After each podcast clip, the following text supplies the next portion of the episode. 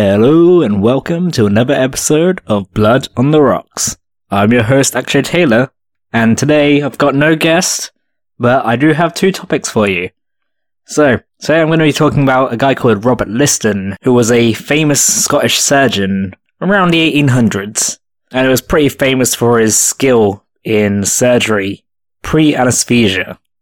And after that, I'm going to tell you about a extortion crime, which was led by a group or person who called themselves the Monster with 21 Faces. Uh, I don't think there's much in the way of announcements this time, though I am drinking a black chili porter today called Paranoid, which is pretty nice actually. But yeah, apart from that, I don't think there's much going on. So we'll cut to music and be right back. See you in a bit.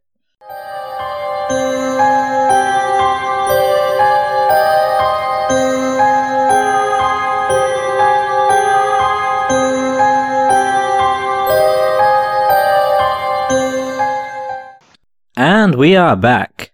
So, let's get started. First up, Robert Liston. I think we're just going to jump straight in. Robert Liston was a, like I said at the beginning of the episode, he was a pretty famous Scottish surgeon, particularly in the time before anesthesia was a thing. And, and this was a time when one of the key parts of successful surgery was being quick. So, we're going to go into a bit about him and quick surgery. But first, a bit background. So, he was born in 1794 in Ecclesmachan, Linlithgowshire, Scotland. And yes, I'm terrible at pronouncing Scottish words. But anyway, he was the son of Margaret Ireland and a guy called Henry Liston, who was a Scottish pastor and inventor. And from a quick look into Henry, his he invented a kind of musical instrument and was the moderator of the General Assembly of the Church of Scotland. But Henry himself, he I couldn't really see too much on him when he was really young, but during his childhood he was taught by his father and would enter the University of Edinburgh at the age of 14 with large success in Latin. And then at 16 he became the assistant of a Dr. John Barclay, uh, getting a lot of his medical knowledge at the time from this assisting job. And he'd become the first, quote, great northern anatomist of Blackwood's magazine. And in 1818, he would become a surgeon in the Royal Infirmary of Edinburgh. And he was listed as um, living at 99 George Street in the centre of Edinburgh's New Town in 1832 and 1833. However, he was seen as a pretty. He seemed to be a person with a pretty grating personality. And he would eventually be banned from the Royal Infirmary and move down south, where he was appointed as a professor of clinical surgery at University College Hospital, London, in 1835. And he went to work. He started getting a huge reputation really fast and a fortune, and would become one of the leading surgeons of the time. Between 1840 and 1847, he would live at 5 Clifford Street off Bond Street in Mayfair, London, in a building and area which now has historical significance, which which seems to be why there's so much information about where he lived and stuff, from what I can tell anyway. And he's still studied today, from what I can tell, within uh, like medical professions and related disciplines.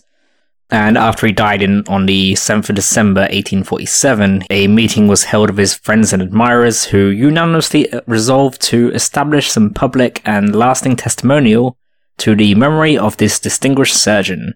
And the committee was made up of 78 people who decided that this, this, this testimonial should end up being a marble statue in a designated public spot and the inauguration of a gold medal to be called the Liston Medal which is awarded annually as the Council of University College may decide.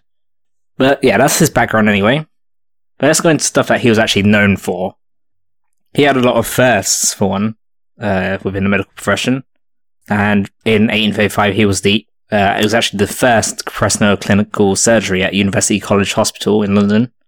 And also, uh, towards the end of his life, on the 21st of December 1846, uh, at the same hospital, he would perform the first operation in Europe under modern anesthesia, after which he commented, the Yankee Dodge beats mesmerism hollow, as the first use of ether was, uh, as anesthesia was by doctors in the US, particularly by uh, a guy called William T.G. Morton on the 16th of October 1846, not long earlier, uh, which was at the Massachusetts General Hospital, as uh, William Morton was a dentist who was uh, experimenting with ether for the extraction of teeth.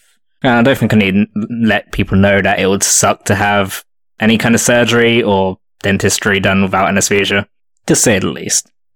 Yeah, the operation they did was uh, on a patient named Frederick Churchill, where he performed a above knee amputation with uh, success. And uh, from what I've read, the uh, Frederick Churchill was um, terrified, but given a rubber tube to hold in his mouth and told to breathe through it for two to three minutes. And the patient soon became still and quiet, pretty much to the amazement to anyone watching, as this is something completely different to what they knew. And soon after became still, Liston was ready with his knife and took 30 seconds to remove the limb without the patient moving at all. A few minutes later, Churchill woke up and exclaimed, When are you going to begin? Which was apparently greeted with such laughter that the uh, patient shouted out, Take me back, I can't have it done.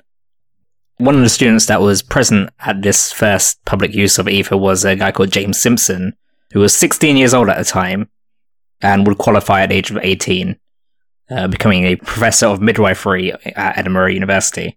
And after seeing this use of ether for amputations, he started wondering whether it would help with pains for childbirth, despite the worry of uh, impacting the, the fetus.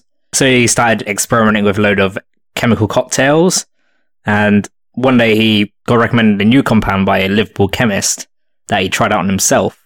So he took it, and sometime later he woke up on the floor, and this was chloroform, which would essentially make Simpson's name famous and make him a fortune. It would also have a huge impact on a guy called Joseph Lister, who was um, soon after he kind of realized that um, anesthesia was great for patients and stuff, and said no, stop bleeding, etc.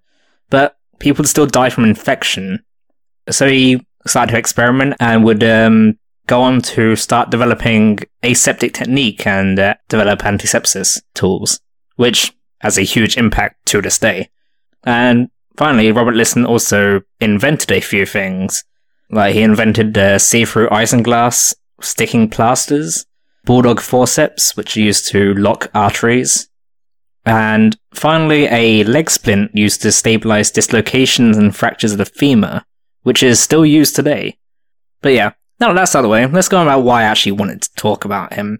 Because he has a reputation and he was known as the best surgeon of his time, and pretty much anyone that could afford to pay for him would do it. And a British surgeon, author, and expert on Liston, a guy called uh, Richard Gordon, described Liston as, quote, the fastest knife in the West End. He could amputate a leg in two and a half minutes. Like I said earlier, he did that above knee amputation in 30 seconds, apparently. And he has a reputation for being able to complete operations in a matter of seconds this, like I said, this is a time where speed was essential uh, in surgery, as it would reduce pain and improve the odds of survival in a patient greatly. Uh, even Florence Nightingale would comment on it, and in her notes on nursing, she would say that there are many physical operations where, all else being equal, the danger is in a direct ratio to the time the operation lasts, and the operator's success will be in direct ratio to his quickness. And Gordon actually described a scene of one of Liston's surgeries, so I'll just read out. He was six foot two and operated in a bottle green coat with Wellington boots. He sprung across blood-stained boards upon his swooning, sweating, strapped-down patient like a duelist, calling, Time me, gentlemen, time me, to students craning with pocket watches from the iron railing galleries.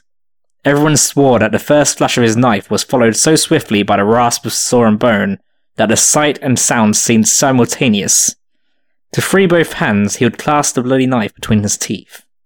And one source I read said that uh, time me, gentlemen, time me became a catchphrase, and it'd be common for this to happen in a lot of his surgeries. In modern times, looking at it, that guy would seem nuts. But you can go this way, you're having an amputation while completely awake. This guy will do it in two or three minutes, whereas most other surgeons will do it between five and ten minutes. And um, this was a time where most surgeons at the time lost about one in four patients. But Liston, uh, due to his skill and speed, overall, in the end, he would perform 66 amputations between 1835 and 1840, where only 10 died, which is a mortality rate of 1 in 6 instead of 1 in 4.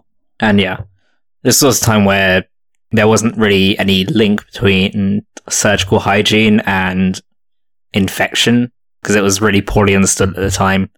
Like, for example, there was a guy called uh, Dr. Oliver Wendell Holmes at the Boston Society for Medical Improvement on, on the 13th of February 1843. Uh, he put forward some suggestions for hygiene improvement to reduce obstetric infections and mortality from puerperal fever, which outraged obstetricians, particularly in Philadelphia, as in those days, to quote, surgeons operated in blood stiffened frock coats. The stiffer the coat, the prouder the busy surgeon. And pus was as inseparable from surgery as blood, and cleanliness was next to prudishness. Sir Frederick Treves uh, also had quotes about this, like, there was no object in being clean. Indeed, cleanliness was out of place. It was considered to be finicking and affected. An executioner might as well manicure his nails before chopping off a head. And the connection between surgical hygiene, infection, and uh, maternal mortality rates at Vienna General Hospital would only be made eight in 1847, good four years later, after the Vienna physician Dr. Ignaz Philipp Semmelweis from Hungary had a close colleague die, after which he started instituting hygiene practices which uh, Holmes put forward, and the mortality rate fell. Well, Liston was actually pretty known for his cleanliness as well. Like with lower limb amputations, he would go into the room for removing his frock coat, putting on a clean apron, and washing his hands. He would then um, get some medical students together, one to hold the limb that was going to be removed, and another two to hold the patient down. A handkerchief was then placed in the patient's mouth, and a good leg would be tied down to the table to prevent it getting in the way of Liston's knife.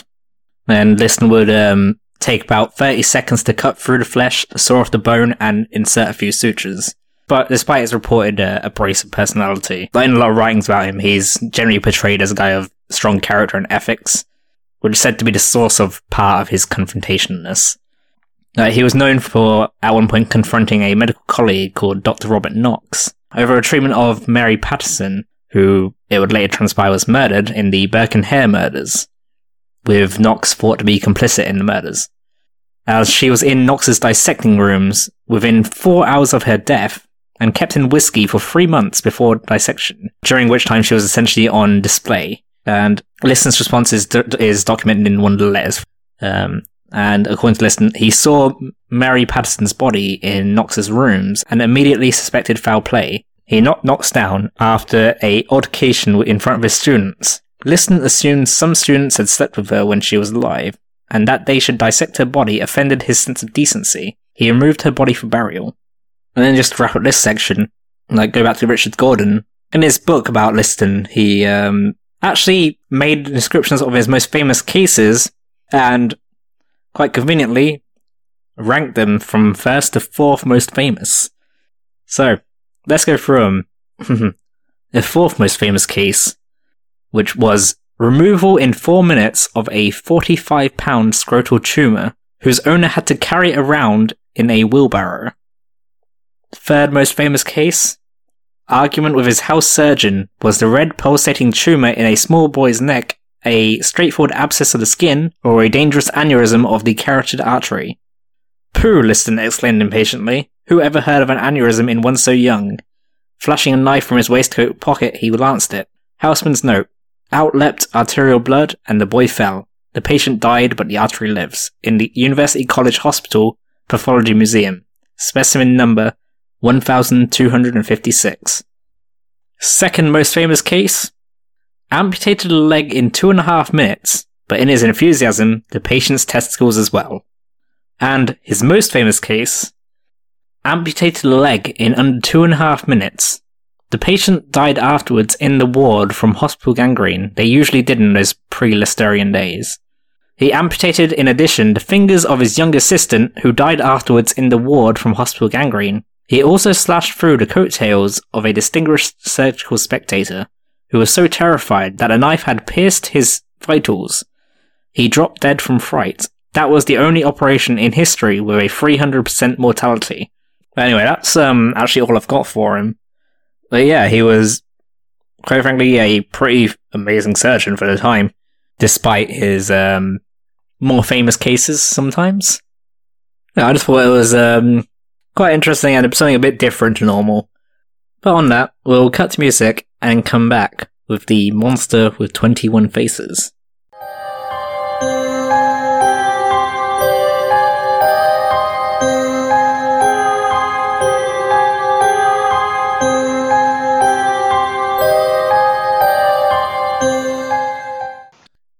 We are back. So, let's talk about the monster with 21 faces.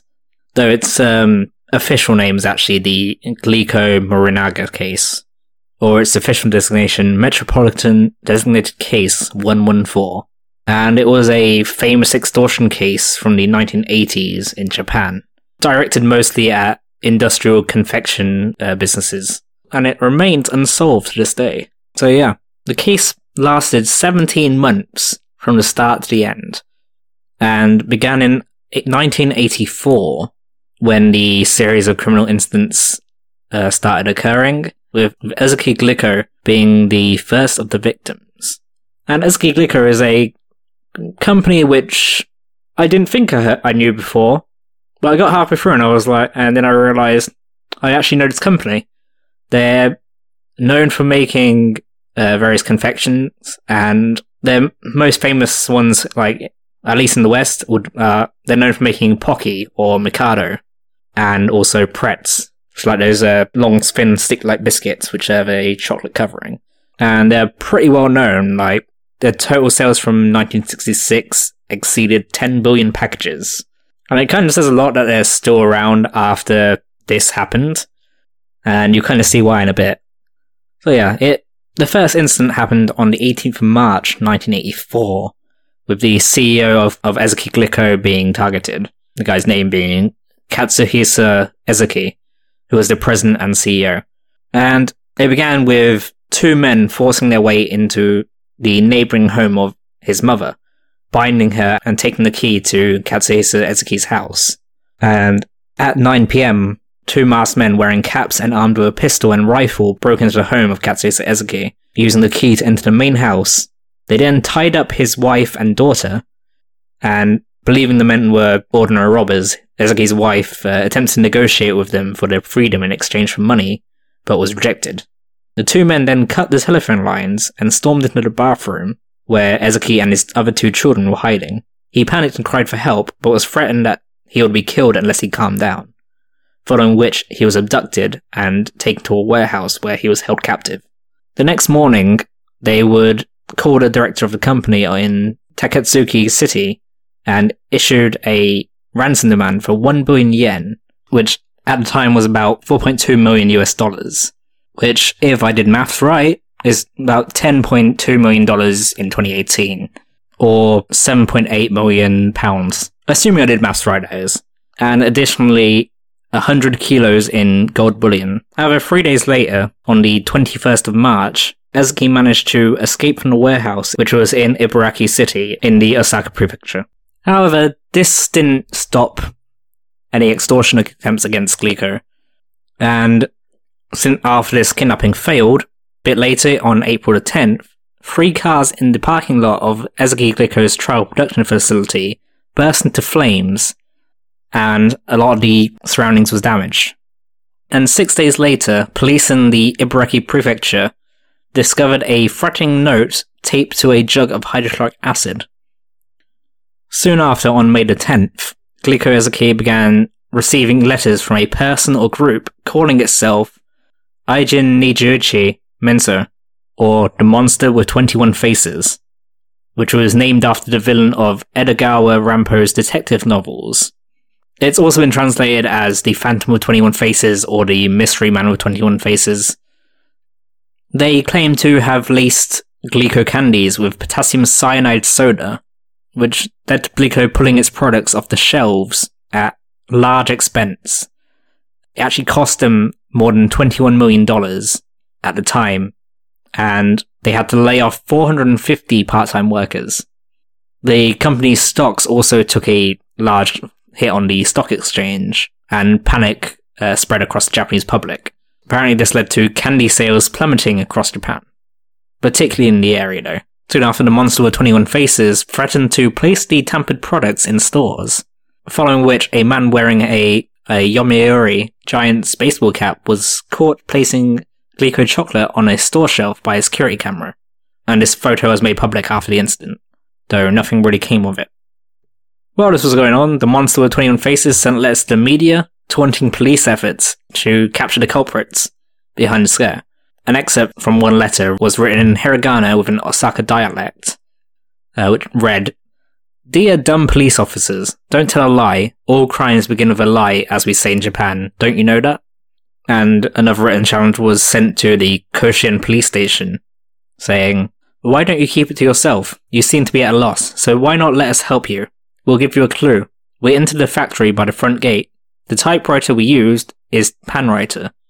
The plastic container used was a piece of street garbage. Signed, Monster with 21 Faces. Well, after they stopped contacting Glico Ezaki and on June 26th, they sent a letter out saying, We forgive Glico. As afterwards, they turned their campaign of extortion on another company called Morinaga and other food companies like Marudai Ham and House Food Corporation. And it's been pointed out that in regard to this particular incident, there was no evidence of any money being transferred from one party to another. However, it's the price of Glico stocks fell pretty hard, and and when the incident was uh, officially closed by police, the stock prices shot up again. And even though no money was taken from them, it's been stated that if a person or party with ample funds were to have advanced information about this incident, they would be in a position to legally and safely get a great deal of money. Now, on the 28th of June, the police got close to a suspected mastermind of the Monster with 21 Faces, as this was two days after they agreed to stop harassing Marudai in exchange for 50 million yen, or about $511,000 in 2018, or about or about 392,000 pounds in 2018. And they arranged for a Marudai employee to toss the ransom money from a local train heading towards Kyoto when a white flag was displayed. And the guy with money was actually an investigator disguised as a Marudai employee and following the drop instructions of the monster. And when he was on there, he spotted a suspicious man observing him when he was riding the train to the drop point. He was described as large and well built, and wearing sunglasses, his hair cut short and permed, with, to quote, eyes like those of a fox. And a lot of the online things call him the fox eyed man, so that's what I'm going to call him as well. The white flag was not displayed, and the undercover policeman and the fox eyed man both left the train at Kyoto station, and while the investigator waited on the bench, the fox eyed man continued to observe him. The investigator then headed back to Osaka soon after, and the fox-eyed man boarded another car in the same train. And when the investigator uh, left the train at, at Takatsuki Station, the fox-eyed man boarded another Kyoto-bound train, and another in- undercover investigator tailed him from Kyoto. However, they lost him uh, soon after. Uh, anyway, going forward a bit to October 1984, a letter addressed to Moms of the Nation, which was signed by the Monster with 21 Faces and sent to Osaka news agencies, uh, with a warning similar to those sent to Glico, saying that 20 packages of Morinaga candy had been laced with sodium cyanide, which is quite deadly. And after receiving the letter, police would search stores in cities from Tokyo to western Japan, finding over a dozen lethal packages of Morinaga cho- choco balls and angel pie before anyone was poisoned. They were easy enough to find as the packages had labels such as danger contains toxins put on them.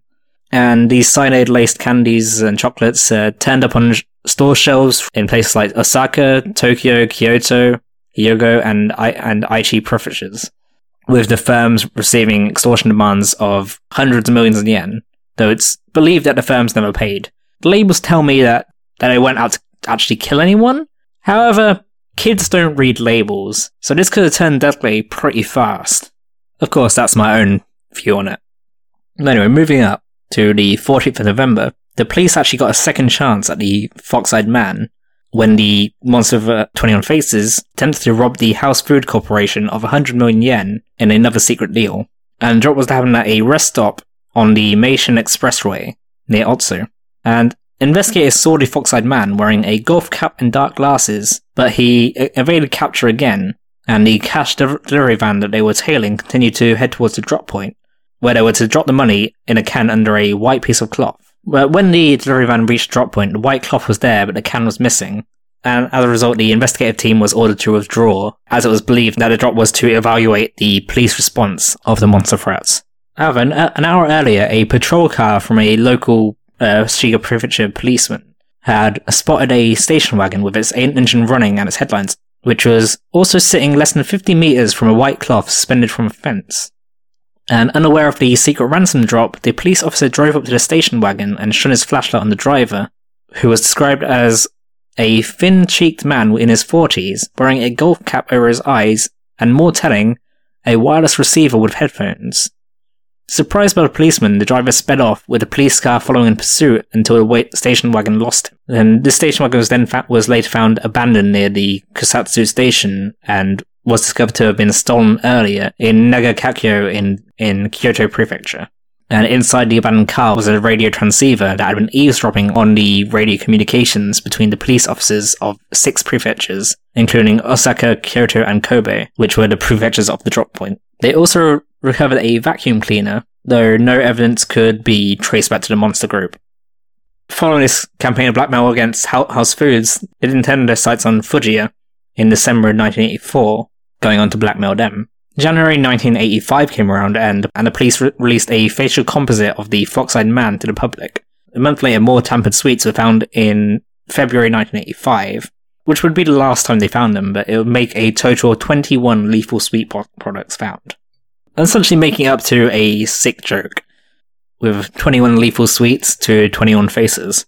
And the case took a tragic turn in August 1985 after continued harassment by the Monster 21 faces across Japan. And the police were uh, feeling pressure from failing to capture the Fox-Eyed Man, or anyone within the group.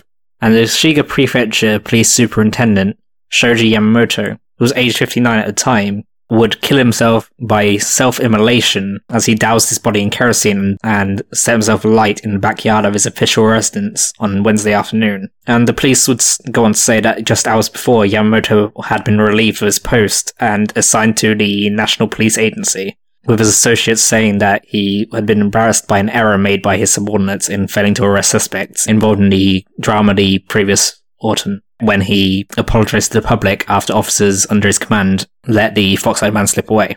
Five days after the death of Yamamoto, on August the 12th, the Monster with 21 Faces would send its last message to the media, which read as follows. Yamamoto of Shiga Prefecture Police died. How stupid of him. We've got no friends or secret hiding place in Shiga. It's Yoshino or Shikato who should have died. What have they been doing for as long as one year and five months? Don't let bad guys like us get away with it. There are many more fools who want to copy us. No career Yamamoto died like a man, so we decided to give our condolence. We decided to forget about torturing food making companies. If anyone blackmails any of the food making companies, it's not us, but someone copying us. We are bad guys. That means we've got more to do other than bullying companies. It's fun to lead a bad man's life. Monster with 21 faces. After this message, the Monster with 21 faces was never heard of again, and in June 1995, the statute of limitations ran out on the assault and kidnapping of Ezaki. And in February 2000, the statute of limitations ran out for the attempted murder for the poisoned food products.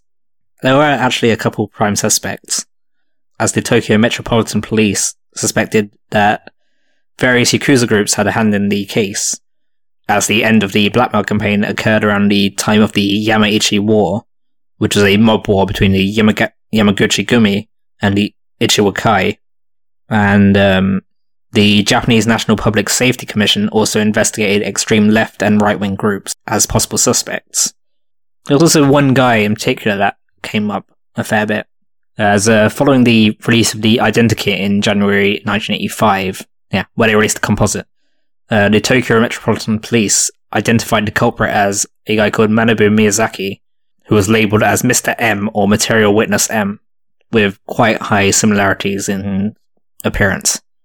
And Miyazaki was also suspected of issuing a 1976 tape declaring support of a local union in a labor dispute with Glico, which had similarities with of the declarations of the Monster with 21 Faces. There were also multiple whistleblowing incidents between 1975 and 1976 that were attributed to Miyazaki. Uh, highlighted things like Glico's dumping of starches and other industrial waste into a local river and drainage system. And he was also suspected of being involved with the resignation of a union leader over accounting irregularities when Glico Ham and Glico Nutritional Foods merged. And in, in addition to this, his father was the boss of a local Yakuza group, and Miyazaki himself was said to have some Yakuza connections.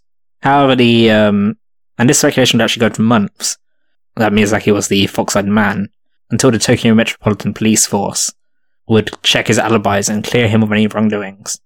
This notoriety essentially caused Miyazaki to become a social commenter, uh, and he actually wrote a book about his experiences called uh, Toppamono, uh, which was an autobiography.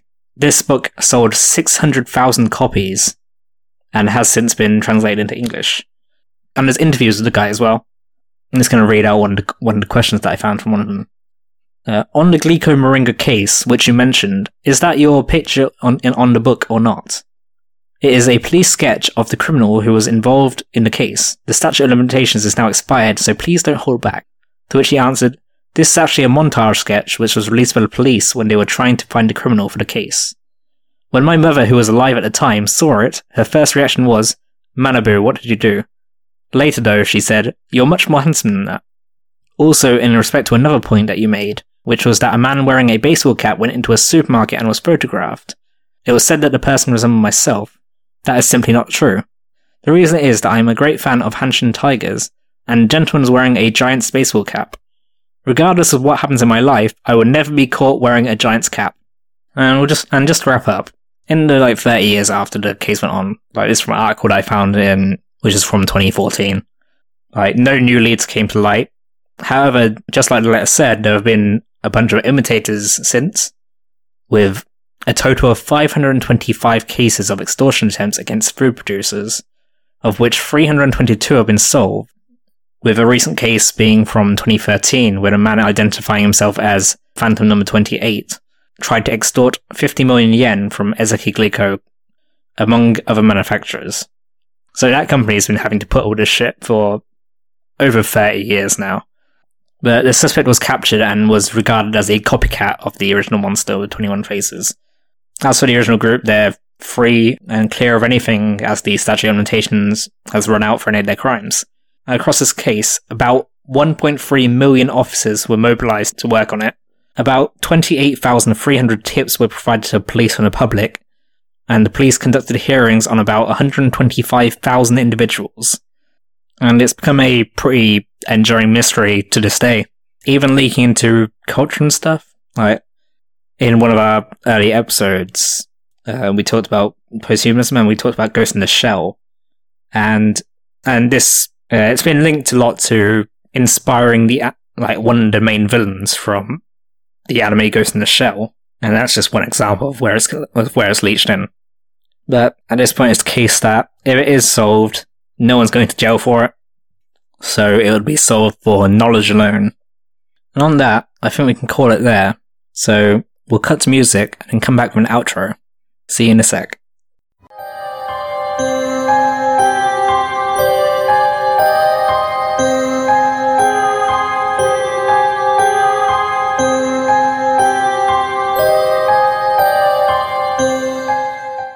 And we are back. So, hope you enjoyed those stories. I thought the Monster with 21 Faces case was particularly interesting. Hope you did too.